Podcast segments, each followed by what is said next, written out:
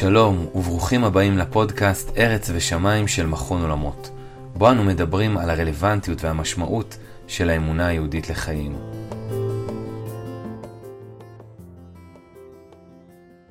אז אנחנו נפגשים להקליט ביום ה-25 למלחמת חרבות ברזל. אנחנו נפסיק לספור את כן, הימים האלה. לגמרי, בעזרת השם, כן, אה, למלחמת חרבות ברזל ברצועת עזה.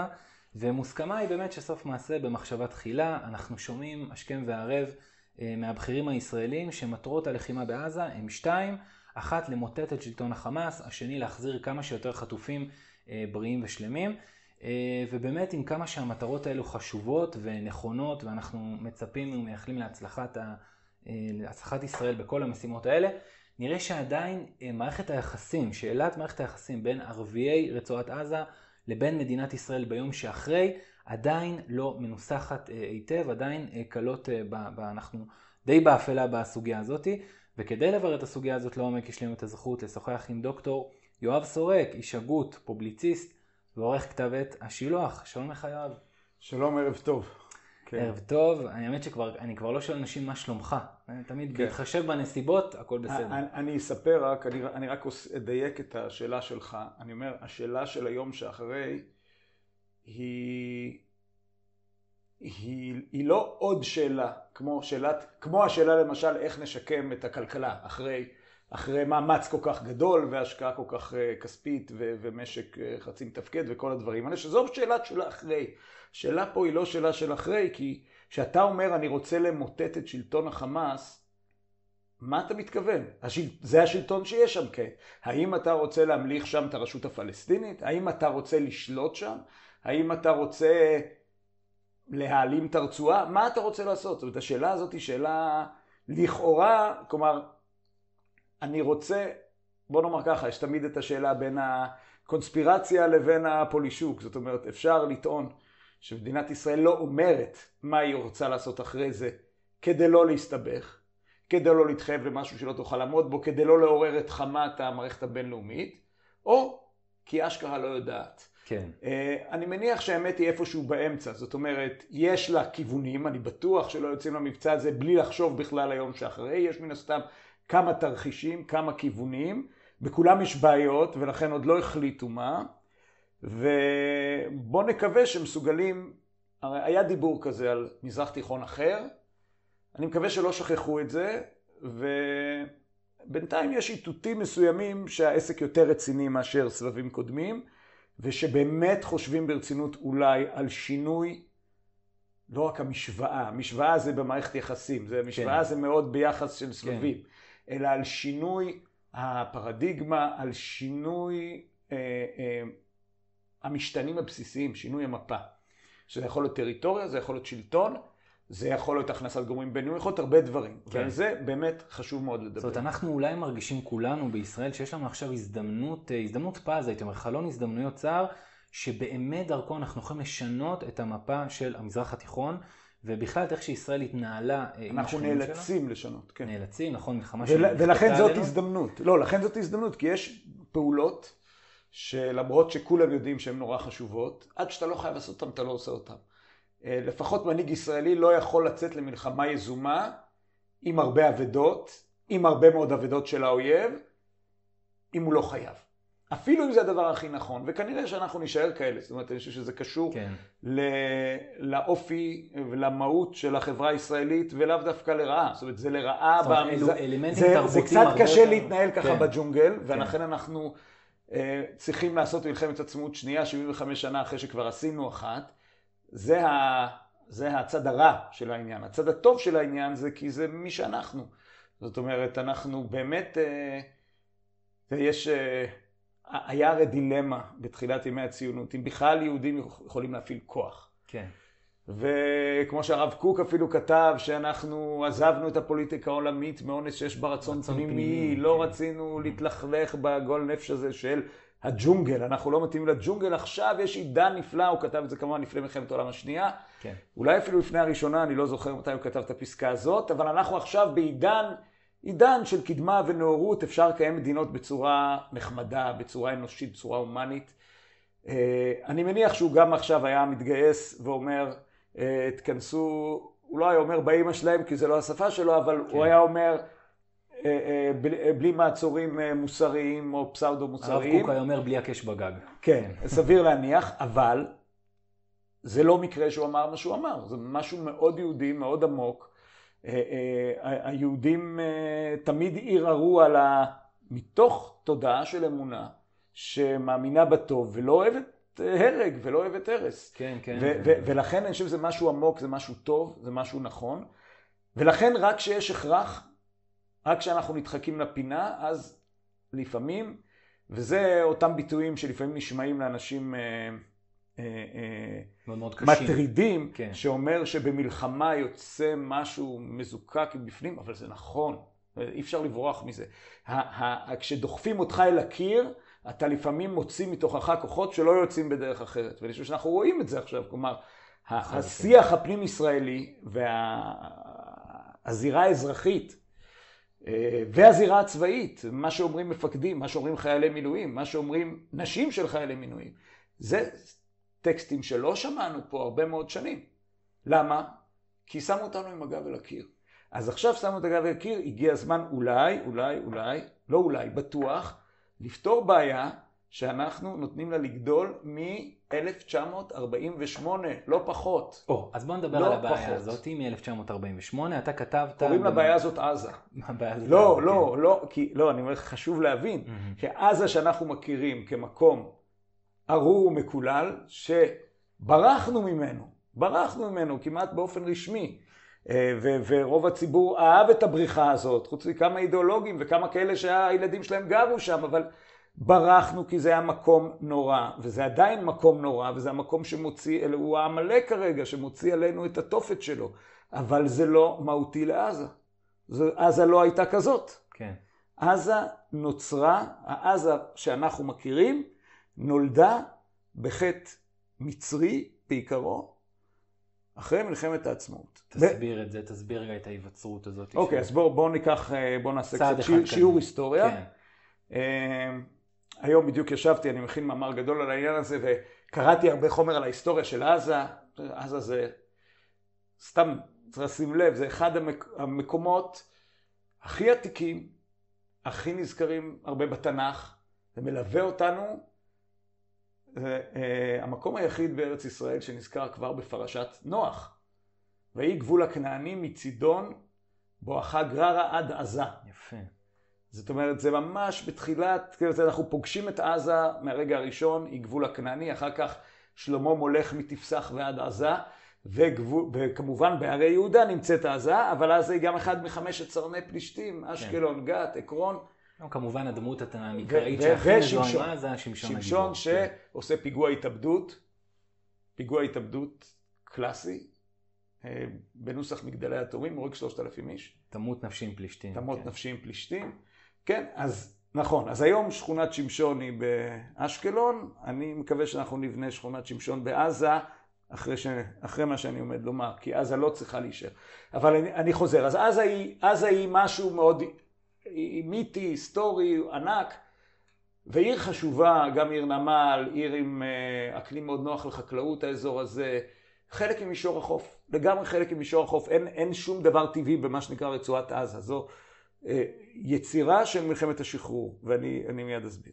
עכשיו, ערב, ב-48 יושבים בעזה כ-40 אלף ערבים, מאז תרפ"ט אין יהודים בעזה, קודם זה בא והולך. הסיפור של רבי ישראל נג'רה, הקהילה שלו הייתה נג'רה, נתן העזתי, מכריז על שבתאי צבי בעזה, בבית הכנסת של עזה, כן, שם יוצאת הבשורה, כן. יוצאת משם.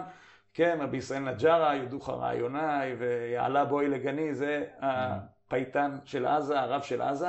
אבל אוקיי, זה, זה בתקופה, זה במאה ה-16-17, אבל גם קודם, יש יהודים, רוב הדורות, אף פעם זה לא הייתה כמעט עיר בשליטה יהודית. היה קצת, אחד ממלכי בית חשמונאי כבש, מלכי יהודה האחרונים שבהם גם כבשו, אבל זה לא תפס אף פעם הרבה, איכשהו זה, זה, זה של הגויים כזה. Mm. פלישתים, מצרים, כן. כל מיני. ובאמצע ממלוכים, עות'מאנים וכולי, כמו כל ארץ ישראל. אבל יש קהילה יהודית, עזה, 1948.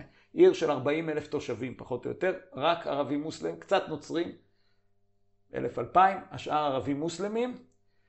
אה, לא גדולה, כאילו די גדולה יחסית לערים בארץ בתקופה ההיא, אבל לא גדולה מאוד, לא דרמטי. בכל הרצועה, אם אתה מוסיף את ח'אן יונס, זאת העיירה השנייה בגודלה, mm-hmm. את דיר אל בלח ואת ג'באליה, שהייתה קיימת גם, גם אז, mm-hmm. אתה מגיע, ואת כל הכפרים שנמצאים במה שנקרא רצועה, אתה מדבר על 70 אלף איש. וואו. 70 אלף איש. אוכלוסיית ערביי ארץ ישראל בתקופה ההיא, יותר ממיליון. Mm-hmm. לפי, מה שאני אומר זה המפקדים של הבריטים, של המנדט יחסית אמיני. שוב, אתה מדבר בעצם 48. על 48. ערב המלחמה. Mm-hmm. מה קורה במלחמה? עכשיו, אה, עוד משהו, בתוכנית החלוקה, כל מישור החוף הדרומי היה אמור להיות מדינה ערבית.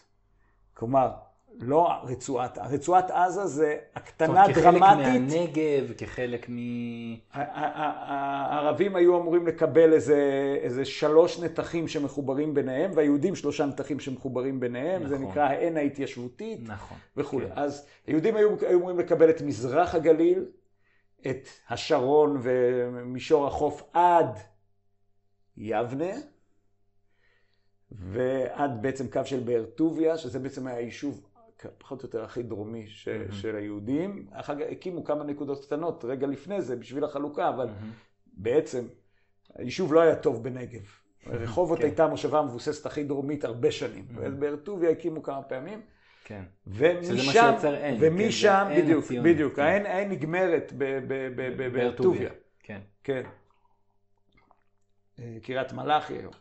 אוקיי, קסטינה. הנקודה הזאת של קסטינה הייתה אמורה להיות מעבר של המדינה הערבית מכל הגוש של הרי חברון, שכלל את באר שבע, כלומר הרי חברון, חברון ויהודה ושומרון, הכל, אל איזושהי רצועה שהיום אנחנו יכולים לקרוא לה רצועת עזה, כי היא נראית לנו כמו הגדלה של רצועת עזה, אבל היא לא נקרא רצועת עזה.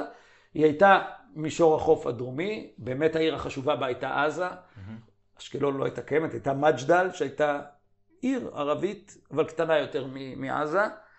והיה איסדוד, והיו כל מיני כאלה, וזה היה קצת יותר שמן מהרצועה של היום, והרבה יותר צפונה. זאת אומרת, mm-hmm. הגיע עד אשדוד, mm-hmm. כן? הגיע עד, כלל את כל אשדוד של היום, וזה ירד עד רפיח, ואז גם קיבל איזה בטן של, של נגב כזה, כן. של חולות שאף, של כל מה שאנחנו קוראים היום... אה, חלוץ, האזור חלוץ. כן, בדיוק. כן. כל האזור הזה היה אמור להיות חלק מהמדינה הערבית. הבנתי. למרות שלא היה שם שום יישוב ערבי, וגם לא היה שם שום יישוב יהודי. ואז 1948, ומה קורה? לא, זה החלטת החלוקה, אף אחד לא mm-hmm. מקבל את החלטת החלוקה, אבל מה mm-hmm. כן קורה ב-48? הצבא המצרי פולש. Mm-hmm. הצבא המצרי פולש מדרום, מגיע באמת עד, עד הלום, מה שנקרא, עד אשדוד, עד, אה, אשדוד שלא קיימת, אבל עד איזשהו אה, אה, גשר שם, שקוראים לו עד היום גשר עד הלום, אז קראו לו בשם אחר. ו... ומתחיל להיות נהדף, ובשורה של מבצעים, בסופו של דבר, מלחמת השחרור היא ארוכה, היא עובדת בכל מיני מבצעים. בסופו של דבר, בעיקר מבצע יואב ועוד כמה מבצעים, מחברים את הנגב שהיה, המעט יישובים שהיו בנגב, שהיו במין אה, אה, מובלעת כזאת, מחברים אותו אל העין ההתיישבותי, כמו שנקרא, ובעצם פותחים את הדרך, בסוף עם מבצע עובדה גם וכולי. מנקים, מה... בקיצור, לא מנקים מערבים, כי לא עשו שם בדיוק טיהור אתני, אלא משתלטים על כל השטח אה, של, אה, של מה שאנחנו קוראים הנגב. הנגב, הנגב, הצפוני והדרומי בסוף גם, אבל קודם כל הנגב הצפוני ומישור החוף הדרומי, ומה שנשאר למצרים, המצרים הולכים ונסוגים, כיס פלוג'ה, יש שם זה, הם, בסוף הם מוצאים את עצמם פחות או יותר, אחר כך יש על זה משא ומתן בקווי שביתת הנשק ב-49, אבל הם מוצאים את עצמם עם מה שאנחנו קוראים היום רצועת עזה. Mm-hmm. זה שטח, טריטוריה בשליטת הצבא המצרי. אגב, mm-hmm. מעולם לא סופח למצרים, לא הפך לחלק ממצרים. הגבול הבינלאומי נשאר תמיד ברפיח. זאת אומרת, גם אחרי מלחמת העצמאות, נכון. מצרים לא סיפחה לעצמה, לא התושבים הערבים לא ברצועת עזה אותה. לא מקבלים תעודת זהות מצרית. אני לא יודע, תעודת זהות לא בדקתי, אבל mm. לא, זה לא הופך להיות חלק ממצרים בשום שלב, אין שום יומרה כזאת, שום mm. רצון לזה. שזה אולי מאוד רלוונטי כשנגיע לימינו. כן. זה, זה מה שאני אומר. עכשיו, mm-hmm. מה שקורה אבל, יש מחיר לזה ששחררנו את הנגב ואת מישור החוף הדרומי והפכנו אותו למדינה עברית. שרוב הערבים שחיו בשטחים האלה, והם לא היו מעטים, ברחו או גורשו. אני לא נכנס עכשיו למשחקי האשמות, זה לא משנה. אה, כי והרי באותה תקופה יהודים מגורשים מכל מדינות ערב במספר יותר גבוה. יש פה סוג של חילופי אוכלוסין. כן. זה נושא שווה לדבר עליו אולי בנפרד. נכון. היו חילופי אוכלוסין, הם מדברים סדר גודל 700-800 אלף איש בשני הצדדים. יהודים שנזרקים בלי, חסרי כל מעיראק וממרוקו ומ, ומ, ומסוריה ומ, וממצרים ו, וערבים שמוצאים את עצמם מחוץ לגבולות הצרים של ארץ ישראל, של הקטנה, ומוצאים את עצמם פליטים, או ברצועת עזה, או במה שעתיד להיקרא הגדה המערבית, כלומר, כשירדן מספחת, תקראו את זה גדה מערבית, אבל באזורי ההר, שמראש לא היה בהם התיישבות יהודית כמעט, וגם נועדו בתוכנית החלוקה להיות מדינה ערבית, וגם ללבנון. אה, תחילתה של בעיית הפליטים הפלסטינית המפורסמת. נוצרת, כן. בעיית הפליטים נוצרת ב-48, כן. והיא יוצרת שינוי דרמטי ברצועת עזה. לרצועת עזה מגיעים יותר מ-200 אלף פליטים. אף אחד לא יודע בדיוק את המספר, אבל זה מה שרוב החוקרים מדברים. וואו. יותר מ-200 אלף פליטים. תזכור, היה לנו ברצועה 70 אלף איש. מ-70 אלף? 70 אלף איש. 270 אלף. אתה מגיע ל-270 אלף איש. וואו. כן. 270 אלף איש שהם לא בני המקום. זאת אומרת, חלקם באים ממקומות קרובים, כמו מג'דל, איסדוד, אה, אה, חממה, כל מיני מקומות שהיו קרובים מאוד ל- mm-hmm. לרצועה, mm-hmm. ואולי היו אפילו נכללים ברצועה אם הייתה רחבה יותר, אבל חלקם באים מ... מהר חברון אפילו, מפאתי. הר חברון, או באים מהנגב או באים מכל מיני מקומות, אה, והם מגיעים לעזה, ובעזה הם משוכנים במחנות פליטים, והשאלה עכשיו מה עושים איתם. ופה, עכשיו, הפשע של העולם הערבי אחרי 48, זו מתוך הנחה גם, אני אומר עכשיו, דן אותם לכף זכות, תוך הנחה שישראל היא תעתוע, שאנחנו נמחק אותו עוד שנתיים הרי, אז למה לשקם את הפליטים האלה, שיחזרו כן. לבתים שלהם? אנחנו גם רוצים את הזעם שלהם, כן. אנחנו רוצים אותם כחיילים, כן. ואנחנו גם אין לנו כסף וכוח להתעסק איתם. ומכאן אנחנו מגיעים לבעיה מאוד מאוד גדולה שמלווה אותנו עד היום, עד שנקראת אונר"א. רגע, עוד אה, רגע לדבר על אונר"א. אז אני אומר, כן. אז א', אנחנו לא רוצים לשקם אותם. ב', אנחנו מתחילים לטפח בגלל הדה-לגיטימציה, של... קיומם של האנשים האלה יוצר את הדה-לגיטימציה של ישראל. אתם mm-hmm. קמתם בחטא, ואנחנו נראה לכם את זה כל הזמן, ונראה את זה לעולם כל הזמן. זה הולך ומתחזק דווקא עם השנים, כלומר ב-64 מוקם אש"ף בקהיר. שוב, המצרים, צריך לזכור, אנחנו רגילים, אנחנו ילידי בוודאי, אני לא מדבר כן, עליכם, ילידי כן. שנות ה-90, אני לא יודע, אבל, אבל גם אני ילידי, יליד כן. שנות ה-70, לא זוכר את, הייתי ילד קטן במלחמת יום כיפורים, בשבילי מצרים זה האלה שעשינו איתם שלום. כן. ומצרים זה איפה שאנחנו לא מחזיקים הרבה כוחות בגבול וכולי וכולי, אבל צריך לזכור, מצרים הייתה הרעה שבאויבותינו, המפחידה והעוינת ביותר.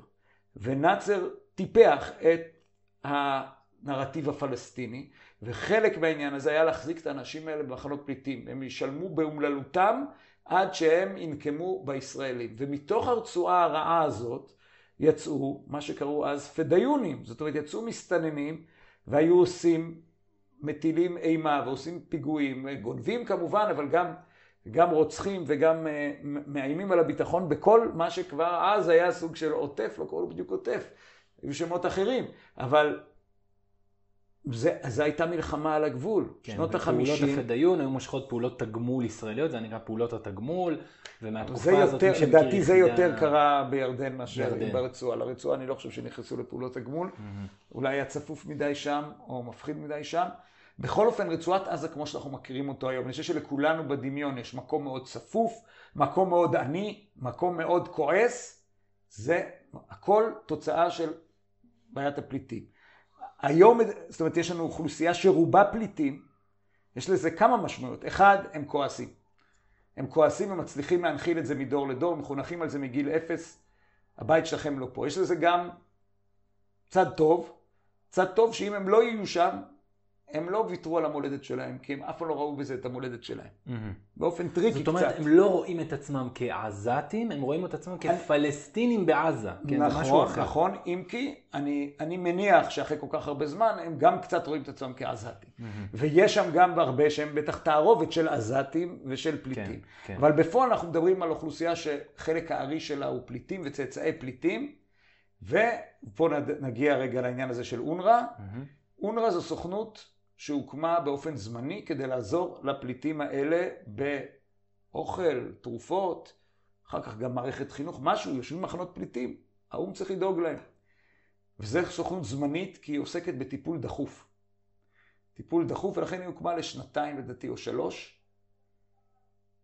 קצת אחריה, אנחנו מדברים שנים אחרי מלחמת העולם השנייה, ועוד יש הרבה סכסוכים שעוד לא נגמרו, והעברות אוכלוסין ודברים כאלה, מוקמת נציבות האו"ם לפליטים, UNHCR, High Commissioners of Refugee, נציב העליון של האו"ם לפליטים.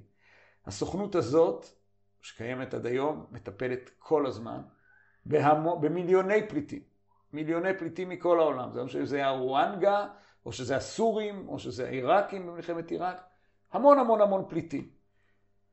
היא נוקטת באחת משלוש, המטרה שלה, שזה דבר הגיוני לסוכנות פליטים, היא לשקם את הפליטים שיפסיקו להיות פליטים, זאת המטרה שלה. שישתקמו במקומות שלהם הגיעו. לא, כן. אחת משלוש אסטרטגיות. Mm-hmm. עדיף, אם אפשר, להחזיר אותם למקום שמהם הם ברחו. נגמרה, המלחמה, תחזיק אותם מחנה פליטים שנה, נגמרה המלחמה, תחזיר אותם, תעשה תהליכי פיוס, נחמד מאוד, כל מיני דברים כאלה. אפשרות אחת. אפשרות שנייה, הם ברחו למקום שאפשר להפוך אותו ליותר אה, נעים למגורים ולהפוך למגורי קבע ולהתאזרח. בואו נעשה את זה שם, השתקעות במדינת ה... במדינה הקולטת. אסטרטגיה שלישית, לפזר אותם לעולם. לפזר אותם לעולם במובן, יש מדינות קולטות פליטים, מדינות רוצות כוח אדם, רוצות, לפעמים אנשים, או, או שהן צדיקות או שהן צריכות, או מכל מיני שיקולים, העולם קולט פליטים כל הזמן. רק מסוריה נפלטו לעולם בשנים האחרונות חמש וחצי מיליון בני אדם. זאת הדיבור על זה שמיליון עזתים זה מספר מטורף, זה לא מספר מטורף. אמנם מתוך החמש וחצי מיליון, שלוש וחצי נקלטו בטורקיה. כלומר, יש פה דוגמה למדינה אחת שקולטת את הרוב. עדיין יש עוד שני מיליון שהתפזרו. זאת אומרת, כן. יש, זה קורה כל הזמן. אה, היום אה, אירופה מבוהלת מהגירה, אבל היא גם קולטת כל הזמן. כל הזמן. אה, לא משנה, יש עוד מדינות, זה אולי באפשרי. נגיע לזה אחר כך. Mm-hmm. סליחה, אני אתן לך הרצאה פה מערבב הכל. אז אונר"א, לא, אז אני אומר, כן. נציבות האו"ם לפליטים עושה אחד, משקמת פליטים. אונר"א לא, כי זו סוכנות זמנית. אז מה עושים? אז אם אנחנו נעביר את האנשים האלה לטיפול הסוכנות, היא תחתור אולי לפתור את בעיית הפליטים, ומה יהיה אם לערער על הלגיטימציה של ישראל? ומה יהיה עם הנרטיב הלאומי הפלסטיני? אז אנחנו נחזיק דור ועוד דור ועוד דור עם הנרטיב הזה. אתה מבין עכשיו איך צומח כל כך הרבה רעל, כי זה מראש ניצול מחפיר של בני אדם, התעלמות ממצוקותיהם לטובת עניין פוליטי, כן. אידיאולוגי, דתי, לא, עניין כן. פוליטי בסופו של דבר, של, ה, של אנחנו לא רוצים את היהודים במזרח התיכון, ובשביל זה אנחנו מחזיקים את האנשים האלה. ולכן אנחנו מחדשים את הפליטים היחידים בעולם שלא יכולים לזכות לתענוג של להיות משוקמים על ידי הנציבות האו"ם לפליטים הם פלסטינים שנמצאים תחת אונר"א. הם ובניהם ובני בניהם. כן. זה גם הסוכנות היחידה שמגדירה כפליט גם את הדור השני, והשלישי אנשים שלא נפלטו מכלום. כן. לא קיים. במקום אחר אתה במעמד פליט שנתיים שלוש. זהו. מי שרוצה אגב ביקורת מקיפה מאוד על אונר"א, נמצא בספר המצוין של שני אה, שמאלנים שהתפכחו כבר. אה, עדי שוורץ ועינת אה, וולף, ויף, ויף, כן, כן, מלחמת זכות השיבה, ובאמת נכון. שם הם כותבים מאוד נכון, מאוד מצוין, מצוין, לעומק על הבעיה של אונר"א. כן. נכון. עכשיו אונר"א מקבלת מנדט מחודש מהאו"ם בכל שלוש שנים.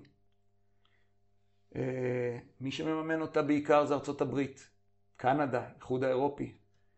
מי שמעולם לא ניסה להגיד, אולי תפסיקו לממן אותם, אולי נפסיק עם השטות הזאת, זו מדינת ישראל. למה? כי גם למדינת ישראל היה נוח כל השנים. זה המעסיק הכי גדול של הפלסטינים.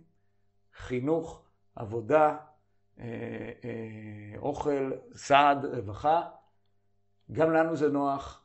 נוח שהם במחנות פליטים, גם ביהודה ושומרון, ודאי בירדן, ודאי בעזה, סוריה, לבנון. אבל אתה משאיר את הבעיה על השולחן. עכשיו, ישראל ניסתה קצת קצת בשנות ה-70, בשנות ה-80 היו ניסיונות קטנים לשקם פליטים, לא במובן של להגר אותם לאיזשהו מקום, במובן mm-hmm. להוציא ממחנות פליטים, שיקום פליטים כמו שיקום שכונות כזה. כן. כאילו ברמה הפיזית. כן. גם לרוב הייתה התנגדות ולא נלחמנו בהתנגדות הזאת, וגם זה פלסטר, זה לא רציני. כן. שיקום פליטים זה אומר, היה פה חילופי אוכלוסין, בואו נשלים אותם. בואו נציק למדינות שיקלטו אתכם. בואו נאפשר, היום יש כל כך הרבה עזתים, כל כך הרבה עזתים שמתים להגר כל השנים.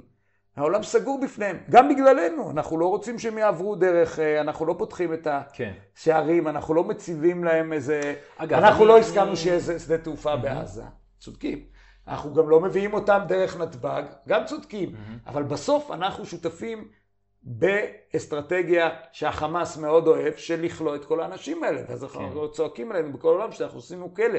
אז לא עשינו כלא, כי את המצרים את גם יכולים לפתוח אותם. כן. אבל בפועל, בפועל, אנחנו לא עשינו שום דבר כדי לעזור להם את ללכת. הסיפור הזה שהעזתים מתים ללכת, מתים לצאת מהרצועה, אה, באמת לקראת הרעיון הזה אני קצת חיפשתי, קצת חיפשתי נתונים. אה, באמת יש טענות איזושהי, איזושהי כתבה בווי- בוויינט מלפני שלוש שנים, שנכתב בה שבאמת הרבה מאוד רופאים עוזבים, כי דווקא מ- אנשים עם השכלה, עם יכולת, עם קשרים יכולת, בעולם. נכון, יש, כנראה הם שהשכר- יודעים לפנות ולהתקשר ולבקש. בדיוק, צריך גם הרבה, הרבה מאוד כסף במונחים עזתים, 1,500 דולר, כדי כדי לצאת לצאת מה, מהרצועה לכיוון בסדר. מעבר רפיח, אה, והם אלו שיכלו להרשות לעצמם, ולכן יש שם, לפחות לפני שלוש שנים על פי אותה כתבה, היה בעצם איזשהו מחסור אה, ברופאים, אבל מניין לנו שבאמת כל כך הרבה עזתים מתים, רק תן להם את היכולת, והם יוצאים מהרצועה. אולי באמת האידיאולוגיה שלהם. דברים שהם אומרים. איפה, מאיפה אתה מכיר לא? אני, אני לא עכשיו ישבתי לקרוא סקרים עדכניים Mhm. ולבדוק. אני זוכר שהיה תקופה שהתעסקתי בזה אה, ב-2005, 2006, 2007. אני זוכר אז גם כתבות טלוויזיוניות, גם סקרים וגם שיחות עם פעילים, פעילי זכויות אדם שעובדים בעזה. זה ברור לכולם שהם היו מתים ללכת. אה, הרבה מאוד, הרבה מאוד. מעולה. אז אז אוקיי. לא צריך גם שכולם ילכו. יפה, אז רגע, אז אתה... אם ילכו 40 נכון. אחוז, זה, זה, זה הופך את כל הרצועה, זה, זה קצת כמו, זה כמו אה, כביש אגרה. כן. מספיק ש, שחצי מהאנשים עוברים לכביש אגרה, בכביש הלא אגרה נהיה, יש פחות פקקים, זה ברור. יפה. אז עכשיו אחרי כל ההקדמה ההיסטורית המצוינת הזאת, שבדרך כלל כמעט ואנחנו לא, עד, עד שאתה ככה נכון. סיפרת לא כמה דקות. האלה, לא מדברים על זה כל כך, נכון. וזה מאוד מאוד חשוב כדי להבין את הקונטקסט ברור. אה, של המלחמה. עכשיו שוב, אנחנו כן. מדברים עדיין על 200, של- על 300 אלף איש בעזה, זה לא עזה של היום. כן. שאנחנו לא יודעים כמה יש בה, אבל נכון. סביר להניח שיש בה יותר קרוב לשני מיליון מאשר ל-300 אלף. כן. אז יש ריבוי טבעי מאוד גבוה, זה גם נכון. נכון. ויש, בקיצור, יש פה הרבה, הרבה, הרבה דברים ש, שמצטרפים לדבר הזה.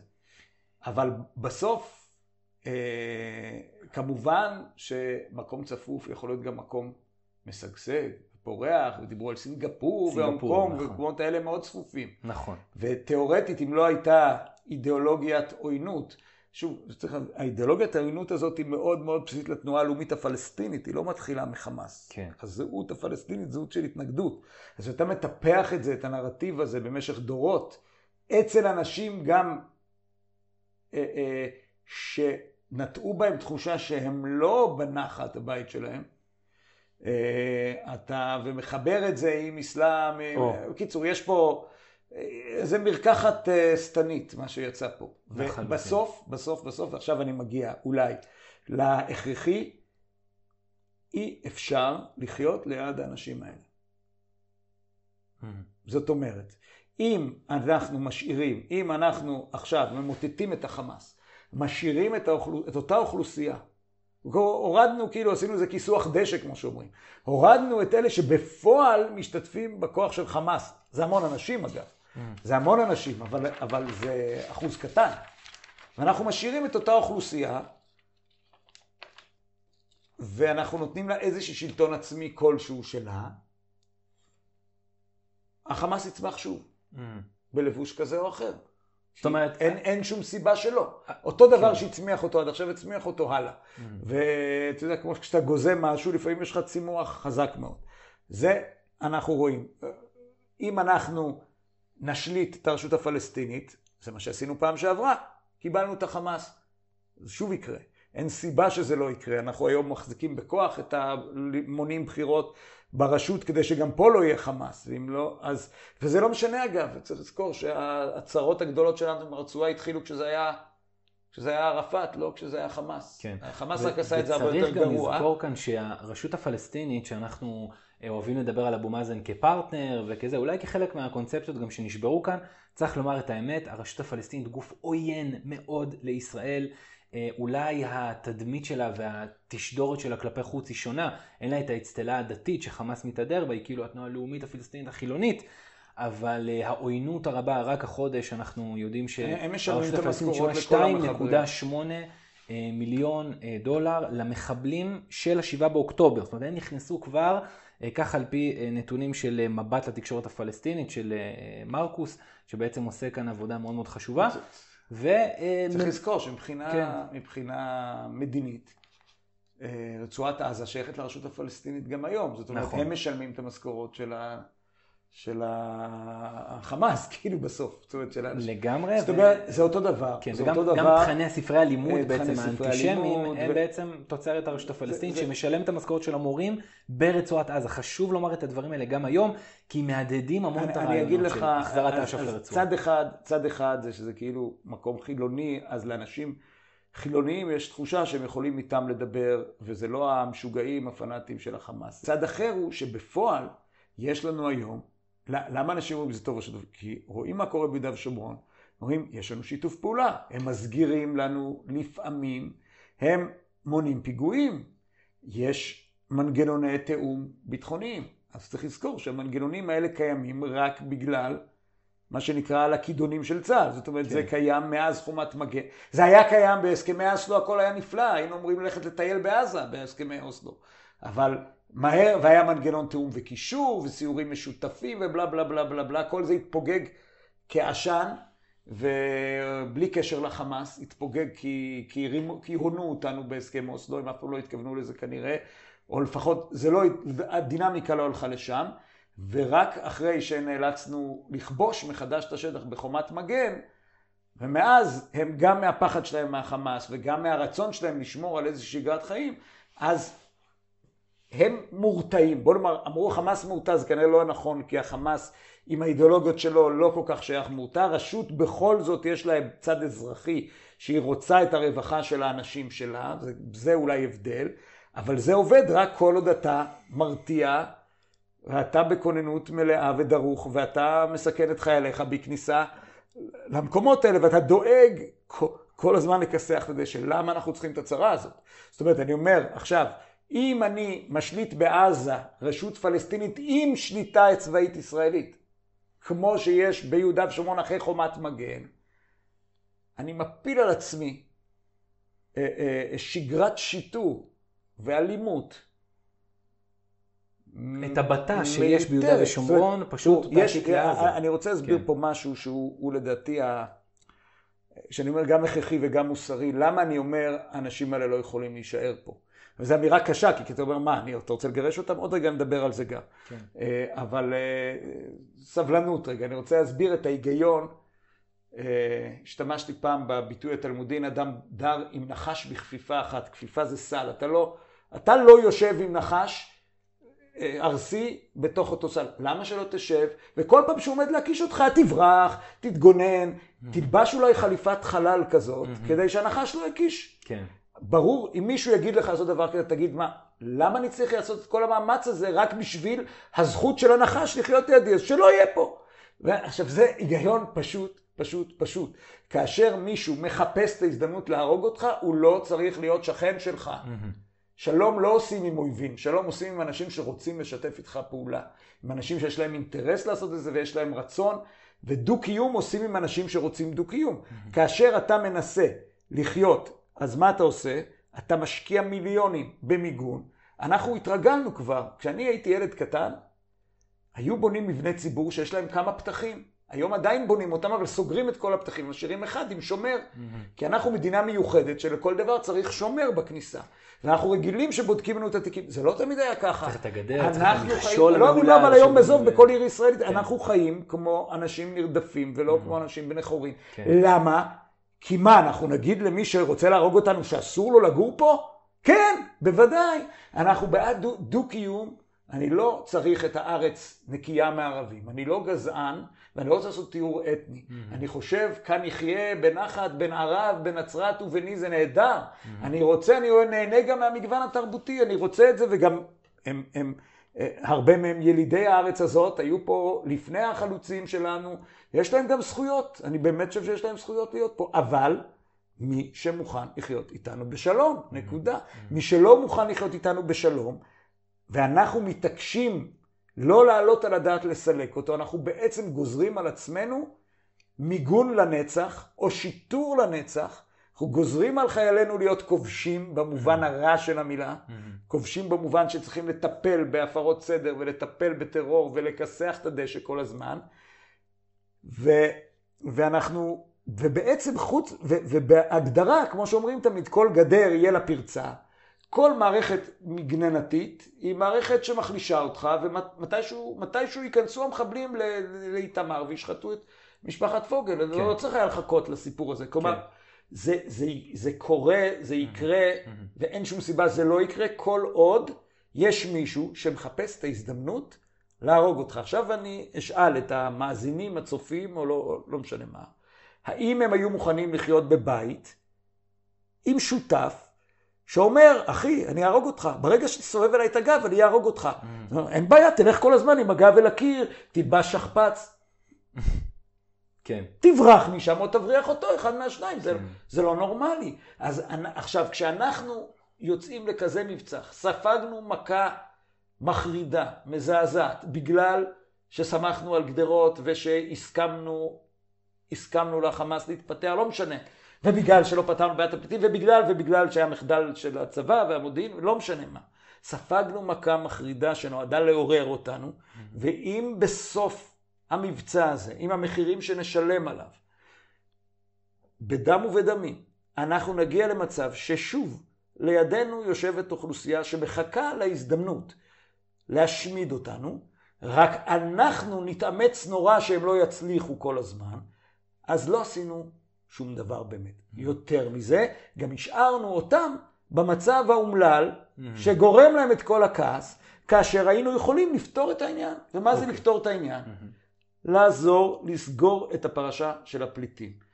ופה, אם אנחנו מחריבים את עזה, ולכאורה אי אפשר למגר את החמאס ולהחריב את עזה, זה אומר שאנחנו מרחיקים את, רוב האוכלוסייה של עזה, לפחות מהחלק הצפוני. אני לא יודע אם לא יהיה אחר כך מלחמה גם בחלק הדרומי, אבל נניח שעל זה מדברים עכשיו. אני מרחיק אותם מהחלק הצפוני. האם אני חייב להחזיר אותם בשש אחרי המלחמה? צריך לבנות את העיר הזאת מחדש. אוקיי, זה גם לוקח זמן. אני מתחיל להחזיר. האם אני צריך להחזיר את כולם? אני צריך להחזיר את אלה שמחכים להזדמנות להרוג אותי? אולי. אני אחזיר רק את הערבים הטובים במרכאות, יש שם אולי כמה כאלה, אולי אני אבנה, אבנה, אולי אני אבנה את עזה החדשה, מאירת פנים, רחבת, אה, אה, אה, רחבת כבישים, ללא מנהרות למטה. ו... מנהרות רק כביש, לא מנהרות. כן, אה, מנהרות כן. יפות כאלה בשביל החניית כן. חניונות, חניונים תת-קרקעיים, כן. עיר מודרנית יפה, כן. אפשר לבנות שם את הניאום של, של ישראל אם נרצה. לא משנה מה, אני בונה עיר יפה חדשה.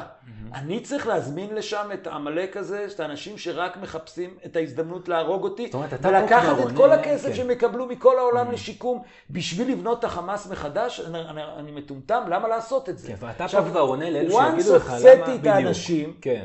אני יכול להגיד, חבר'ה, לאט לאט, תחזרו, אני, אני, עקרונית כולכם מוזמנים לחזור. אבל תוכיחו שלא היה לכם קשר עם החמאס, תוכיחו שיש לכם, אה, אה, שאתם תהיו אזרחים פרודוקטיביים בעיר החדשה, ת, לא יודע, כל מיני דברים כאלה, ובינתיים אני גם אציע להם אפשרויות של הגירה. ואני אלחץ על הקהילה הבינלאומית. שכמו שהיא מקבלת פליטים מכל העולם, אגב לא צריך ללחוץ, אני פשוט צריך לסגור את הסיפור הזה של אונר"א. להעביר אותם לטיפול נציבות האו"ם לפליטים, והיא כבר תעשה את העבודה הזאת, כי זה מה שהיא עושה עם כולם.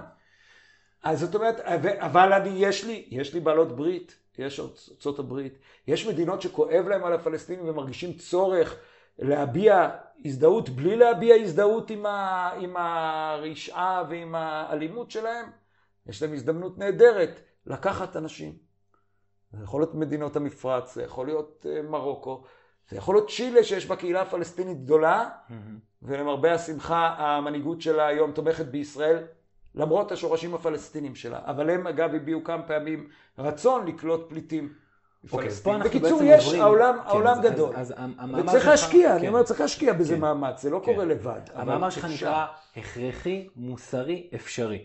הפתרון בעצם על רגל אחת אה, לסיפור של ערביי עזה זה לא לתת לאנשים שכבר הלכו דרומה, לא לתת להם לחזור לצפון הרצועה. לא בפשטות, לא ולא בפשטות. באופן גורף. עכשיו, ולא בלי להציע להם אפשרויות אחרות. יפה, אז עכשיו בעצם אני, אני מניח עכשיו עוד שהמאזין משהו, שלנו... לא הסברתי למה כן. זה הכרחי. זה כן. גם, זה הכרחי קודם כל כי אמרתי אני לא רוצה לחיות, אני רוצה שילדי כפר עזה החדשה, או ילדי בארי החדשה, לא יהיו מאוימים בכלל. אני רוצה גם שהם יוכלו ללכת לים. למה לא? אם אני, אם... יש מושג שהם שכחו במדינת ישראל, שלום. שלום זה לא מה ש... זה, ה- ה- ה- ה- זה לא ניהול הסכסוך. ביזינו כן. את המושג הזה.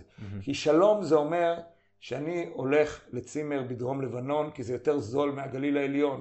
זה אומר שאני הולך לים של עזה, כי זה יותר קרוב לי מהחוף של אשקלון, כי אני גר בבארי. כן. וגם העזתי בא לאכול בחומוסייה שלי בשדרות, כי זה יותר כן. טעים. זה שלום. את השלום, ו- ו- ואין סיבה, יש סיבה למה זה לא ככה, אבל אנחנו יכולים, אם, נ- אם נעז לחלום ברצינות ולהיות תקיפים, וללכת עם קיר הברזל שלנו עד הסוף, זה השלום שאנחנו צריכים להשיג.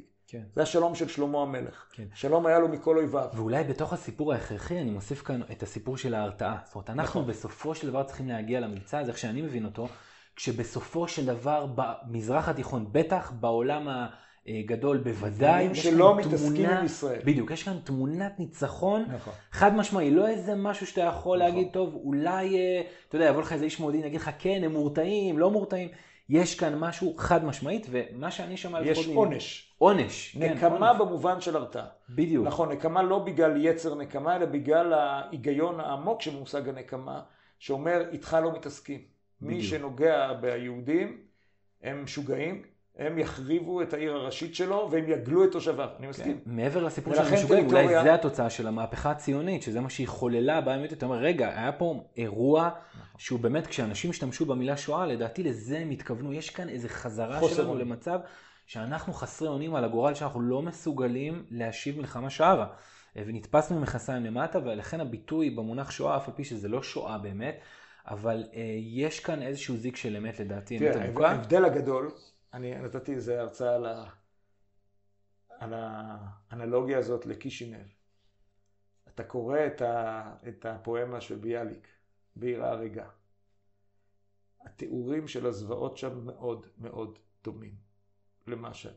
אולי אפילו לפעמים פחות נוראים ממה שאנחנו, ממה שהשתדלנו לא לראות, אבל יש מי שראה. כן, אבל חצי מהשיר הזה מדבר על התגובה, מדבר על הניצולים, מדבר על הגברים שמתחבאים מתחת למיטות כן, ו- ויוצאים רועדים ו- ורואים את נשותיהם נאנס... זה, זה נורא קשה, זה טקסט שמאוד מאוד מאוד קשה לקרוא אותו. כן, אבל זאת המחאה הנוראה שיש בזה, זה על, ה, על, על שפלות הרוח הזאת שיהודי במצב קיומי שברור לו שהוא לא יכול, הוא לא יכול להגיב, הוא, לא, הוא צריך לקבל את הדין ולהתפלל שלא יהיה יותר גרוע.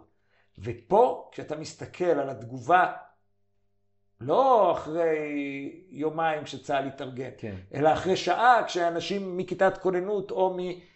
הבינו מה קורה ואתה רואה איך זה יהודים אחרים לגמרי, כאילו כן. זה כאילו הכישלון הגדול של הציונות שאמרה לעולם לא עוד, אבל זה הניצחון הגדול של הציונות כן. שבראה יהודי חדש, כן. שברור לו שהוא צריך, שהוא יכול להפעיל כוח, שהוא צודק, שהוא חזק ושהוא מתאבד על זה, כאילו. זה מדהים. אין ספק. ההבדל הוא מדהים, ו- אבל פה כן. אתה צודק שברמה הלאומית זה לא קרה. כלומר ברמה הלאומית חטפנו את המכה ואמרנו טוב טוב תחזירו לנו את החטופים, נכה את החמאס, אבל אתה צודק, אם, ואני חושב שלכן דיברו על מזרח תיכון אחר, כי מהמם. ברור שצריך מה שקוראים צריבת תודעה במרכאות, מהמם. אז זה יכול להיות או עזה מגרש, mm-hmm. כמו שכתב uh, מתניה, פרופסור אחד כתב במקור ראשון בשבת, mm-hmm. אברהם מתניה, אני חושב, אם אני, אני לא זוכר נכון, כן. uh, שקיבל נזיבה אחר כך מהרקטור נכון, שלו. נכון, מפורת, כן. Uh, כן, אז uh, זה אפשרות אחת ברמה הסמלית. פה יושבת העיר שהחריבה אותנו. כן. אני חושב שסיפוח של כל הרצועה או חלק ממנה, ודאי משהו שחייב להיעשות.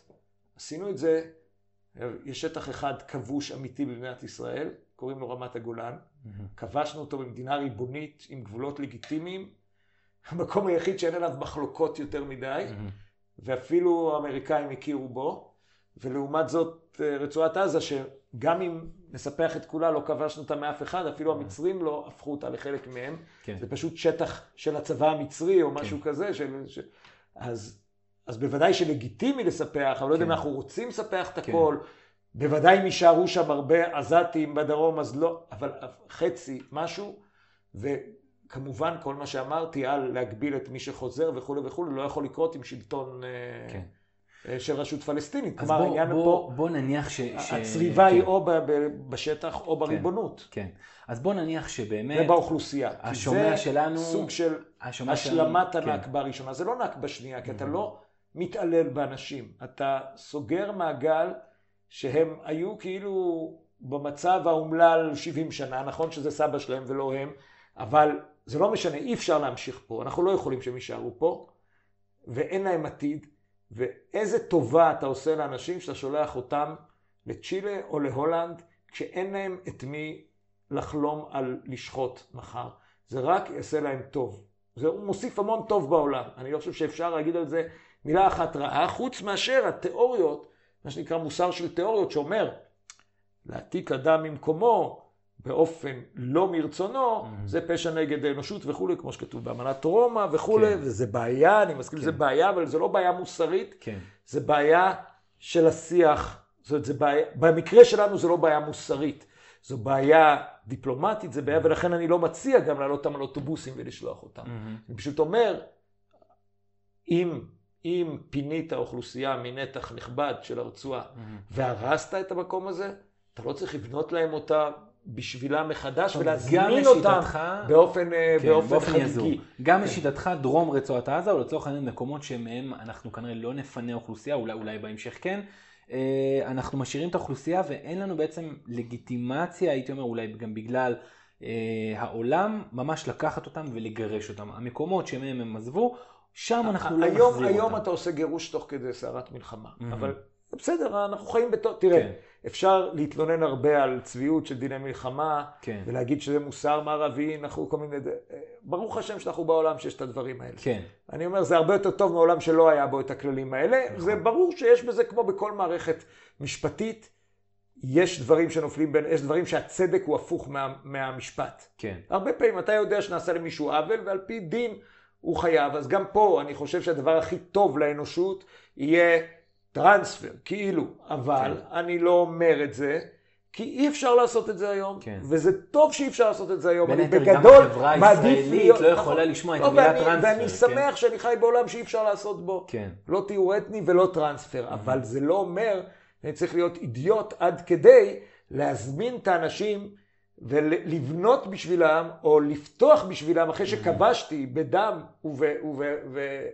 ואחרי כזה מתקפה, האפשרות לגבות מחיר טריטוריאלי בוודאי קיימת בנוהג הבינלאומי, mm-hmm. זה דבר פשוט, מי שתקף אותך אתה יכול לגבות ממנו מחיר טריטוריאלי. כמו שאני אומר, עשינו את זה ברמת הגולן. אגב, לא נשארו שם חוץ מהדרוזים הסורים, mm-hmm. ש... שהם סורים, העלאווים והסונים וה... וזה, ברחו ולא רצנו להחזיר אותם. אז פה אני רוצה להיות רגע פרקליטו של השטן ולהקשות עליך ולהקשות עליך. יוונים וטורקים, נכון. גרמנים ופולנים. נכון. רק שזה קרה לפני גר... 78 שנה, למשל במאמר שלך אתה כותב על נכון. זה שדנציג, העיר הגרמנית המפוארת, אה, הפכה אחרי המלחמה לגדנס, כשהייתה, אה, סופחה לשטח פולין, כן, היום עיר נכון. פולנית, נכון. אה, ונמל אולי הכי חשוב שיש בפולין. אה, וזה קרה לפני 78 שנה, זאת אומרת מעט אחרי מלחמת העולם השנייה. העולם היום, וזה מה שאולי השומעים שלנו יגידו לך, תשמע, גם אם אנחנו שוכנענו בזירה הפנים ישראלית, וזה לא דבר פשוט, כמו נכון. שאמרתי מקודם, גם החברה בישראל, אולי אחרי הרבה מאוד שנים, לא מסוגלת לשמוע את המילה טרנספר, זה מזוהה לא עם אנשים כמו טרנספר. רחבעם זאבי. נכון, אז אתה אומר, מה ההבדל לא, בין אגב, הבעיה טרנספר? ברחבעם זאבי הייתה שהוא זוהה עם המילה טרנספר. לא המילה טרנספר הוחתמה כי היא זוהתה איתו. הוא הוחתם כי הוא זוהה זה. נכון, נכון, נכון, נכון. נוצר איזה, נכון, כן. נכון, כן, הרב כהנא ואחר כך אה, זה, ומורך ורבך בני אליהו ניסה לשנות את זה עם התוכנית הישראלית, כאילו נכון, עוני שהיית נכון, נכון. אה, שותף אליה. כן. בוא נגיד היוזמה הישראלית, בוא נגיד שאתה שכנעת את הקהל שלך פה, בעולם אה, פשוט יגידו לך, תקשיב, גם מצרים, אף על פי, ראיתי היום ידיעה שבנימין נתניהו, ראש הממשלה שלנו, ניסה בעצם, אה, מתחילים, מתחילים ללחוץ על מצרים, נכון, לפתוח את הגבול, שזה נכון. הדבר הכי מתבקש בעולם. נכון, הם מאוד מפחדים כי הם לא סובלים את ה... הם מפחדים מחמאס, מפחדים מהאחים מוסלמים אצלהם, כולם בכלא, אז הם לא רוצים עוד כאלה שם. כן, מנסים ללחוץ על זה שמצרים מדינה מאוד מא- ענייה, אני מאמין- ואולי, אני כן. מאמין שאם ייתנו להם ערבויות מהמם. פוליטיות, לא רק כלכליות. כלכליות, ברור, אין להם כסף לקנות את האנשים האלה, והם יכולים להרוויח מאוד מלהיות אלה שמחזיקים אותם באופן זמני, כמו אה, לגזור על זה קופון שיעזור להם מאוד. זה, אבל אני אומר מעבר לזה, הבעיה היא, יש להם שתי, שני דברים. אגב, מדהים עוד התבטאות היום של ראש ממשלת מצרים, אנחנו לא נהיה אלה שיקלקלו את הקייס של, של את הסוגיה הפלסטינית. מהמם. זאת אומרת, הם גם מבינים שאם אין אוכלוסייה גדולה בעזה, נגמר כל המלחמה הזאת של המאה שנה כמעט, או 80 שנה. כן. מלחמה נגד הציונות נגמרת בכניעה מבורכת של התנועה הלאומית הפלסטינית. בעזה, ברגע שאתה כן. יורד, לא, ברגע שאתה מפוצץ את הבועה הזאת של, של כן. הפליטים. כן, זה לא סתם מחזיקים את הדבר הזה. יש כוחות מאוד גדולים שחשוב להם להמשיך את הדה-לגיטימציה של ישראל. כן. עכשיו, כשמצרים אומר דבר כזה, אני אומר, זה חוצפה מחרידה, כי אתם יצרתם את המפלצת הזאת. אנחנו בטיפשותנו, כשעשינו איתכם שלום, לא אמרנו לכם, אבל חבר'ה, בניתם לנו פה מפלצת על הגבול, או שתיקחו אותם, או שתשקמו אותם, או שתעזרו לנו לפתור את הסיפור הזה. כן. לא, נהיה בעיה שלנו פתאום. הם מאוד שמחו. טוב, ביחסים בינלאומיים חוצפה, זה אתה יודע. לא, אני אומר, לא. לא, אני חושב שזה היה, היה עיוורון של, של כן. בגין וכולי, היה, היה אפשר לתבוע. לא, לא, היינו שיכורים מהעניין של שלום עם המדינה הגדולה ש, שאיימה עלינו, כן. והעובדה שהם טמנו את, ה, את, את, את החבית חומר נפץ הזאת לידינו, כמובן לא היו מוכנים לקחת את זה טריטוריאלית, רצו עד הגרגר האחרון בטאבה, אבל לא היו מוכנים לקחת את זה. לא שאני חו- אני חושב שלא היינו צריכים לתת את זה, אבל כן. אולי כן, עם האוכלוסייה, אולי כן. אני אתאר לך שהיה לנו שם גבול בינלאומי מצרים, מהמם. שאתה יכול לאיים על קהיר ברגע שמישהו פוגע בך, זה סיפור אחר לגמרי. זאת אומרת שמה שיטענו כלפיך, אחת הטענות, שאם עכשיו יושב כאן איש שמאל, מה שנקרא השמאל שלפני השביעי באוקטובר, אנחנו צריכים לראות לאן החברה כן, הישראלית עוד אוקיי. תלך, היו אומרים לך, תשמע, אולי אתה, סורק, אתה מדבר עכשיו בגלל איזשהו רצון תיאולוגי לחדש את גוש קטיף, אה, לבנות שם מחדש. לא רוצה לחדש את גוש קטיף. גוש קטיף... זאת אומרת, אני לא שומע את זה ממך, אם אתה אומר הלוואי והיה שם איזה גבול בינלאומי מצרים, סבבה, הייתי שוכח מהשטח הזה, ו... לא, אני, תראה, אני חושב שזה...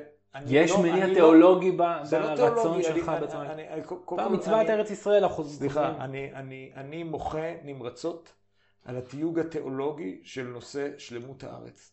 שלמות הארץ זה תפיסה ציונית שהיא לא, היא, היא מקבלת חיזוקים מתפיסות דתיות, היא לא מתחילה משם. אם היא הייתה מתחילה משם, היינו עכשיו נלחמים לכבוש את, לב, את דרום לבנון מהמם. ואת עבר הירדן וכל כן. מיני דברים כאלה, ו, ולא היינו מו- מוכנים ל, לחילופי שטחים עם ירדן בערבה, כי זה פגיעה ב...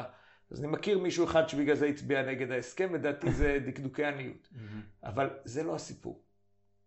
זה הסיפור שמשרת מי שלא אוהב את הציונות האקטיביסטית, נקרא לזה כך, ואת רעיון ההתיישבות, אז הוא מאוד נהנה להפיל עליה את הפחד מהתיאולוגי. מהמם. אני, עושים את זה כל האנשים שכתבו מחקרים על גוש אמונים מהיום הראשון, לדעתי לא פירשו אותו נכון. כן. פירשו אותו לפי פרדיגמות מסוימות שמוכרות בעולם האקדמי, נותנים להם הרבה נקודות זכות, לא הבינו. לדעתי כן. לא הבינו, פספסו המון. ראו בספרו של פרופסור אבינועם רוזנק אה, על אה, אחדות ההפכים, מדבר על זה מאוד על כל המחקרים האקדמיים שטפלו את הסיפור האקדמי על התיאולוגי, על גוש אמונים וכולי וכולי. גוש אמונים היה ארגון מאוד ריאליסטי, אני חושב. כן. אבל לא משנה, עזוב רגע, בוא נדבר על עזה. אני אומר שוב, אני לא חסיד של אה, לתת שטח לערבים. אני חושב mm-hmm. שיש לנו מדינה קטנה, אני חושב שאנחנו צריכים גם את הרצועה. לא צריכים את הרצועה עם האוכלוסייה שלה, זה בעיה קשה מדי. מבחינה זאת, אם היו היום מציעים אה, אה, להכניס את זה לתוך מצרים, יכול להיות שזה משהו שזה. אבל, כן. אבל כשאמרתי לך, אני לא רוצה לחדש את גוש קטיף, גוש קטיף, בסדר, אני, יש כאב של האנשים שגרו שם, ואני, ו, וזה מכה אנושה לציונות, ההריסה היזומה, וזה נכון גם לגבי עמית, זה לא רק כן. קטיף. אה, אבל גוש קטיף זה גוש שנוצר מראש מתוך תפיסה של לשלוח אצבעות בין הגושים הערביים וכו'. אם אתה בונה את הדברים לכתחילה, אתה בונה את עזה. Mm-hmm. לא הולך להקים איזה יישוב של, אה, של 60 משפחות בווילות. אתה גם. אתה יכול לעשות את זה באלי סיני, בדוגית, זה, זה שטויות, אין שום סיבה שנתנו את זה, זה mm-hmm. התוחמת הצפונית. Mm-hmm. זה לגמרי, למה צריך שהמחבלים יגיעו לזיקים? שיגיעו לאלי סיני, סתם. כן, אני אומר, למה, זה, זה לא משנה, כן. כאילו יש לך גבול שם בכל מקרה. כן. אבל אני אומר, אם אתה מחריב את עזה, אין שום סיבה שעזה החדשה תהיה יודנריין. Mm-hmm. שום סיבה בעולם. ערים שאין בהם יהודים הם ערים עוינות. אנחנו לא צריכים, לא צריכים להשלים דבר כזה. אתה יודע, יכולים להגיד לך, תשמע, מה שאתה עושה פה... שכונת שמשון צריכה להיות בעזה. הוא דבר שהוא יכול להיות מאוד מאוד מסוכן, בגלל ש... וזה תמונת ניצחון כמובן. זאת יכולה להיות אפילו טענה אה, אמריקאית, שיכולים, תשמע, כי זה יכול לשמש אתכם כישראלים לתקדים, מחר לעשות דברים כאלה גם ביהודה ושומרון, גם ב... וכולי וכולי. מה נורא בזה? אני מפנה לא, את השאלה כלפיך. לא, אני שואל, אני שואל, ומה? ומה? אם, אם ערביי חווארה או שכם ידעו שאם הם לא יתנהגו יפה, מחר הרוב היהודי של שכם, שלצערנו לא קיים, יהיה חצי משכם, הם לא יעשו כלום. כן. מה יקרה? מה זה יביא? שלום. ופה אתה מהדהד. זה יביא טוב לעולם, מה רע בזה? כן, פה אתה מהדהד. הרתעה זה דבר טוב, כן, הרתעה. נכון. תראו, מרוץ החימוש הגרעיני שפעם אה, כולם היום מודים, הוא הביא הרבה טוב לעולם בסוף. כלומר, הרתעה זה, זה כוח. אתה לא צריך להשתמש בכוח הזה. פה, הפעם אתה צריך להשתמש, עשו לך משהו, אתה חייב להחזיר את ההרתעה. בשביל להחזיר את ההרתעה, אתה צריך להרוס. אני, אני, אתן לך, אני, אגב, באופן אישי, לא יכול לסבול הרס. אני, אני כל הזמן חושב כמה עבדו לבנות את הבניינים האלה. אין לי שום, אני לא נהנה מלראות הרס. אני נהנה כשאני מבין שאנחנו יוצרים הרתעה, שאנחנו... אה, מוכיחים שאנחנו חזקים ונחושים mm-hmm. ולא מבולבלים, זה כן.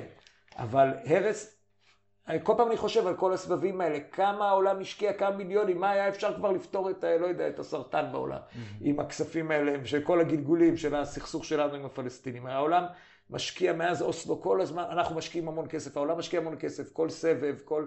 זה סתם, זה, זה כסף שנשפך, זה כסף שנשפך, זה במקום לפתח את האזור.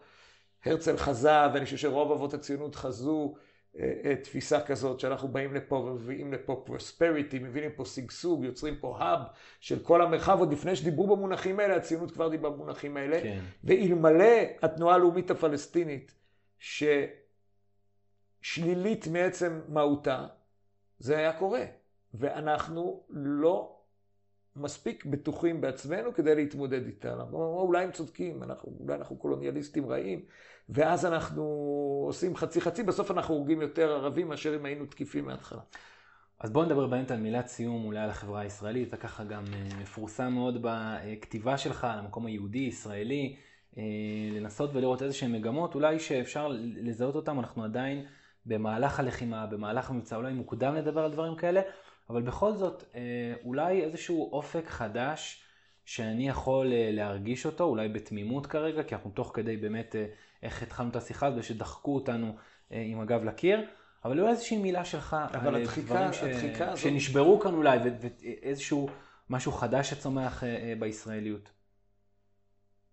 תראה, אני מאוד מאוד מתרגש כשאני שומע את החיילים בשטחי הכינוס, אני שומע את המפקדים בפקודות אה, קרב שלהם. עכשיו שמתחילים להיות נפגעים, אני מאוד מקווה שזה לא ישיג אותנו אחור, כי אנחנו מאוד רגישים לנפגעים. ובכל סיפורי הגבורה שהיו סביב הדברים הנוראים בשמחת תורה. ומה שאני מרגיש זה שמזדקק פה בצורה מאוד מאוד ברורה אהבת חיים ואהבת אדם ונכונות להילחם על זה, שזה לרוב לא עובד ביחד. זה משהו מאוד יהודי במובן המקראי של המילה, זה לא יהודי זה לא יהודי של קישינב. זה היהודי החדש, והוא מרגש ברמה אדירה, הוא בשורה, אז יש פה בשורה מוסרית עצומה לעולם, שבאים אנשים ואומרים, אנחנו בעד שמחה, אהבה, חיים, חופש, כל מה שהמערב מאוד טוב בלהגיד אותו ולפרסם אותו. אבל אנחנו מבינים, אבל אצלנו, זה לא אבל אפילו, ברור לנו שבשביל זה צריך מסירות לכלל, צריך חיבור לערכים, צריך נכונות להילחם. שזה הדברים שלרוב יש לציוויליזציות אחרות. אחרות, כן. השילוב הזה הוא מדהים, הוא, הוא, הוא מצמרר אותי כל פעם שאני שומע. אתה שומע, והוא מגמד לחלוטין את הסוגיות שהן מאוד עמוקות ומאוד משמעויות של דתיים חילוניים במדינת ישראל. שזאת הסוגיה האמיתית לדעתי, לא ימין שמאל, כי זו סוגיה חברתית, כי מדובר בשתי חברות שגדלות בנפרד, כן. ויש להן כאילו מערכת אמונות אחרת. פתאום אתה מבין שבאמונות היסוד, בבשורה הגדולה, זה לא משנה אם אתה רוקד בנובה או רוקד סביב ספרי תורה.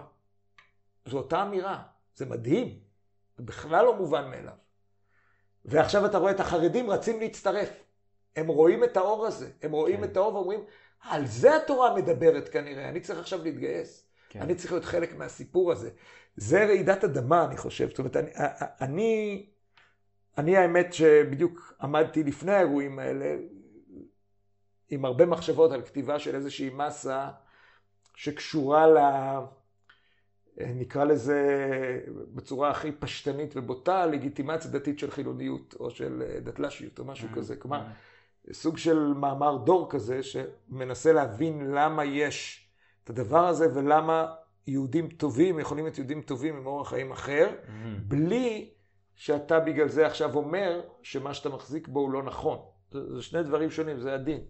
אבל המלחמה הזאת הבהירה לי שזה הרבה יותר חזק ממה שאני חושב. כאילו, יפה. הרבה יותר חזק. יש לנו פה משהו שהוא, ש, שמגמד את הדברים האחרים.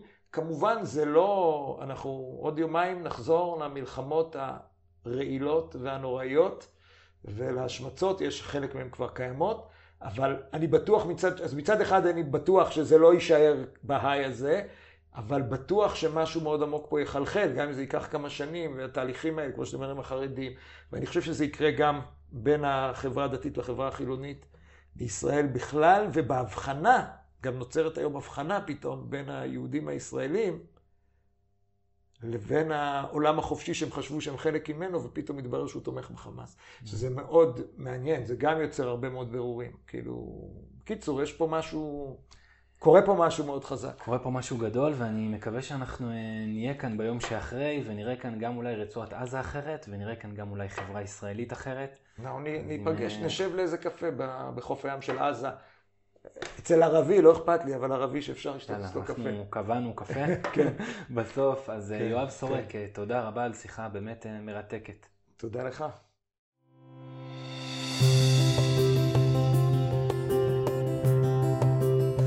תודה שהייתם איתנו בעוד פודקאסט של מכון עולמות. חומרים נוספים ומגוונים תוכלו למצוא באתר שלנו לדעת להאמין ובערוץ היוטיוב של המכון.